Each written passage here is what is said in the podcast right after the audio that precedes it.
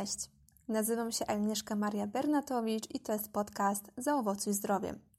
Uczę zdrowego podejścia do odżywiania bez zbędnych zakazów i nakazów. W dzisiejszym odcinku chciałabym z Wami porozmawiać odnośnie źródeł kwasów tłuszczowych omega-3. Wymienię takich 7 łatwo dostępnych produktów i zwierzęcych, i roślinnych. A jak wiecie, kwasy omega-3 bardzo pozytywnie wpływają na organizm. Na przykład wspierają układ sercowo-naczyniowy, odpornościowy czy nerwowy.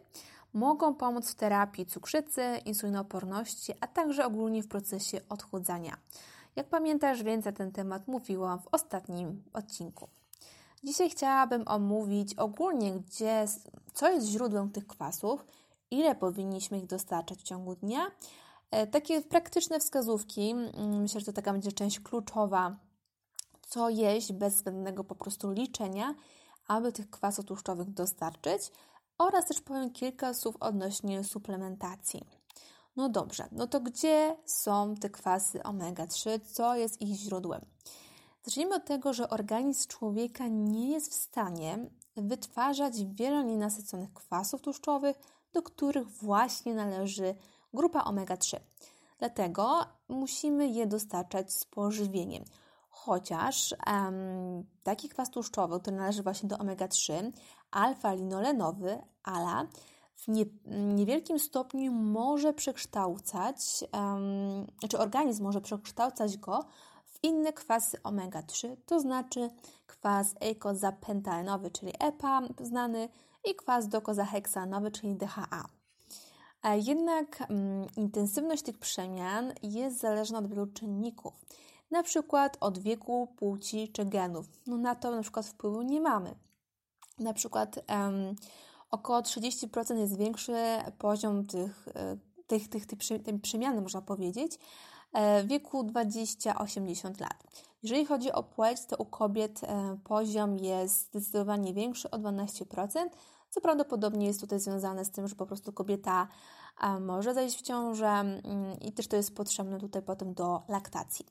Do czynników, na które mamy wpływ, to jest palenie tytoniu, który może zmniejszyć nawet o 6-17% tę przemianę. Ogólnie stan odżywienia, sposób żywienia, czyli alkohol, nienasycone kwasy tłuszczowe, trans, omega-6 i te wymienione składniki żywności, a produkty mogą tutaj zmniejszyć właśnie tą konwersję. No i tak jakby podsumowując, kwas ALA może przekształcić się do EPA tak maksymalnie do 20%, do DHA do 9%. Dlatego ważne, aby dostarczyć z dietą wszystkich kwasów tłuszczowych z grupy omega-3. No dobrze, ale ile w sumie powinniśmy ich dostarczać? Normy na kwasy tłuszczowe omega-3 są różne i są związane z wiekiem, stanem fizjologicznym, kondycją zdrowotną.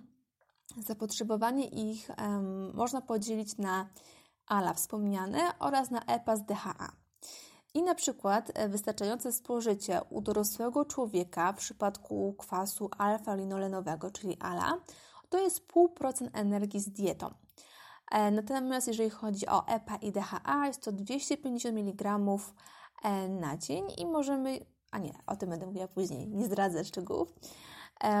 Więcej informacji o jakichś tam, można powiedzieć, wybiórczych grupach, które powinny jeść więcej, znaczy dostarczać więcej tych kwasów tłuszczowych, mówiłam w ostatnim odcinku.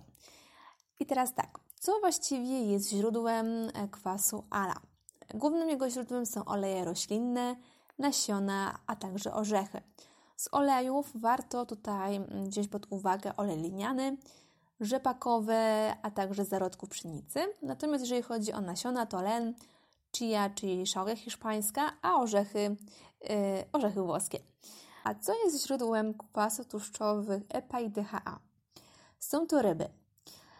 Na wpływ omega-3 ma to, ile tłuszczu ryby zawierają. Czyli im ryba jest bardziej tłusta, tym więcej tych kwasów tłuszczowych będzie zawierać. Na szczególną uwagę zasługują tutaj ryby morskie, które zdecydowanie mają więcej tych kwasów tłuszczowych. Chodzi mi o EPA i DHA. Źródłem tych kwasów są także algi czy fitoplankton morski. Nie są to jednak powszechnie występujące produkty w naszej diecie, chociaż coraz częściej pojawiają się dzięki kuchni japońskiej. No dobra, no to chyba czas najwyższy powiedzieć, czym się kierować, żeby dostarczyć odpowiednią ilość tych kwasów omega-3 z dietą. Od razu mówię, że nie trzeba drukować żadnej tabelki, ani przeliczać tego, pilnować, żeby codziennie dostarczyć tych źródeł kwasów omega-3 z dietą. Zacznijmy od omówienia kwasu ALA. Jak pamiętasz, wystarczające spożycie u dorosłego człowieka tego kwasu to jest 0,5% energii. No jakby tak przeliczyć te 0,5%, uwzględniając oczywiście nasze zapotrzebowanie kaloryczne oraz to, ile kalorii ma 1 gram tłuszczu, no to wynika ogólnie, że powinniśmy minimum dostarczać 1 gram kwasu tłuszczowego ALA z dietą. No i ile to jest 1 gram? Na przykład jest to około 1/3 łyżeczki oleju lnianego, ponad łyżka oleju rzepakowego, na przykład 2 łyżki prawie z oleju zarodków pszennych. W przypadku margaryny, takiej do smarowania, jest to 11 łyżeczek, trochę sporo. W przypadku nasion jest to ponad łyżeczka zarówno lnu, jak i nasion chia. W przypadku orzechów włoskich jest to prawie 4 sztuki. No dobra, aby dostarczyć, przejdźmy do konkretów, tego kwasu ALA, wystarczy, że każdego dnia zjemy łyżeczkę oleju rzepakowego. No bo łyżeczkę każdy z nas minimum stosuje, by przygotować na przykład obiad, tak? Czyli jeżeli przygotowujesz obiad, staraj się, żeby to było na bazie oleju rzepakowego. Czy smażysz, czy dusisz, albo nawet jak pieczysz, no to przynajmniej chociaż po przygotowaniu, czy na przykład do sałatki dać, jak najbardziej ten olej rzepakowy powinien się znaleźć. No i już taką jedną łyżeczką zaspokajamy około 50% tego kwasu. Dodatkowo każdego dnia warto dodać do jakiejś potrawy kilka kropel oleju lnianego lub przygotować coś z pół łyżeczką chia bądź siemienia lnianego, nie wiem, na przykład jakiś deser, bądź dodać do jakiegoś deseru, czy dostać do jakiegoś nabiału, do sałatki, albo po prostu zjeść 2 orzechy włoskie. I co? Według mnie to jest proste. 1 łyżeczka oleju rzepakowego plus 2 orzechy włoskie bądź kilka kropel oleju lnianego albo jakiś deser z chia bądź siemienia lnianego. Myślę, że każdy spokojnie może zastosować te wskazówki w codziennym życiu. Teraz przejdźmy sobie do kwasu DHA i EPA. Tutaj jest zdecydowanie prostsze rozwiązanie. Wystarczy, że w ciągu tygodnia zjesz 2 porcje ryby, w tym 1 tłustą i zaspokoisz organizm w wspomniane kwasy. Dostarczysz średnio 250 mg DHA i EPA w ciągu dnia. Warto tutaj starać się, żeby te ryby były przygotowane w piekarniku, najlepiej pod przykryciem, albo na przykład gotowane na parze, to jest najlepsze rozwiązanie. Też dla urozmaicenia możesz na przykład zdecydować się na ryby wędzone. Ogólnie o rybach już mówiłam trochę więcej w poprzednich odcinkach.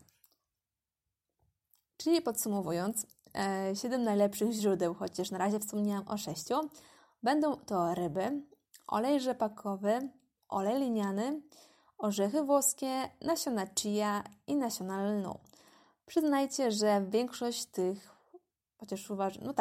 produktów można znaleźć w każdym sklepie. No, na olej lniany to warto się udać do apteki po niego, żeby był lepszej wartości, czyli żeby był bardziej wartościowy i mieć pewność, że te oleje są czy nie. Pewność, że te kwasy tłuszczowe rzeczywiście są w tym oleju. A idąc do apteki po olej lniany, znajdziemy tam też 7 najlepsze źródło omega-3, czyli po prostu suplementy. Bo wiecie, no są sytuacje, że trudno dostarczyć odpowiednią ilość DHA i EPA z dietą. Na przykład alergia na ryby. No nic z tym nie zrobimy, po prostu ich nie można spożywać. czy też dieta wegańska i w takich sytuacjach warto rozważyć suplementację właśnie EPA i DHA w postaci właśnie kapsułek. Jednak na chwilę obecną nie ma preparatów będących lekiem, więc tutaj właśnie musimy się zdać na suplementy. Aktualnie mam właśnie do wyboru te konkretne, czy nie, może tak, na chwilę obecną w kapsułkach mogą być właśnie już konkretne te kwasy omega-3. Są one albo z olejem rybim, albo z wyciągiem alg. Tak, to już od nas zależy, na które się zdecydujemy. Wiadomo, że w przypadku dzieci, kobiet w ciąży czy karmiących piersią, a także w niektórych sytuacjach chorobowych zapotrzebowanie na te kwasy będzie większe, więc też tutaj warto skonsultować się z lekarzem naszym prowadzącym, tak? Czy lekarz pierwszego kontaktu, czy ginekolog, czy może inny specjalista, ile rzeczywiście powinniśmy tych kwasów dostarczyć dodatkowo ze suplementacją. Podsumowując, organizm nie jest w stanie wytwarzać omega-3, ale potrafi w pewnym stopniu przekształcić ala wspomniane w DHA i EPA. Jednak proces jest bardzo mało wydajny i zależy od wielu czynników, więc warto dostarczać wszystkich kwasów omega-3 wraz z dietą.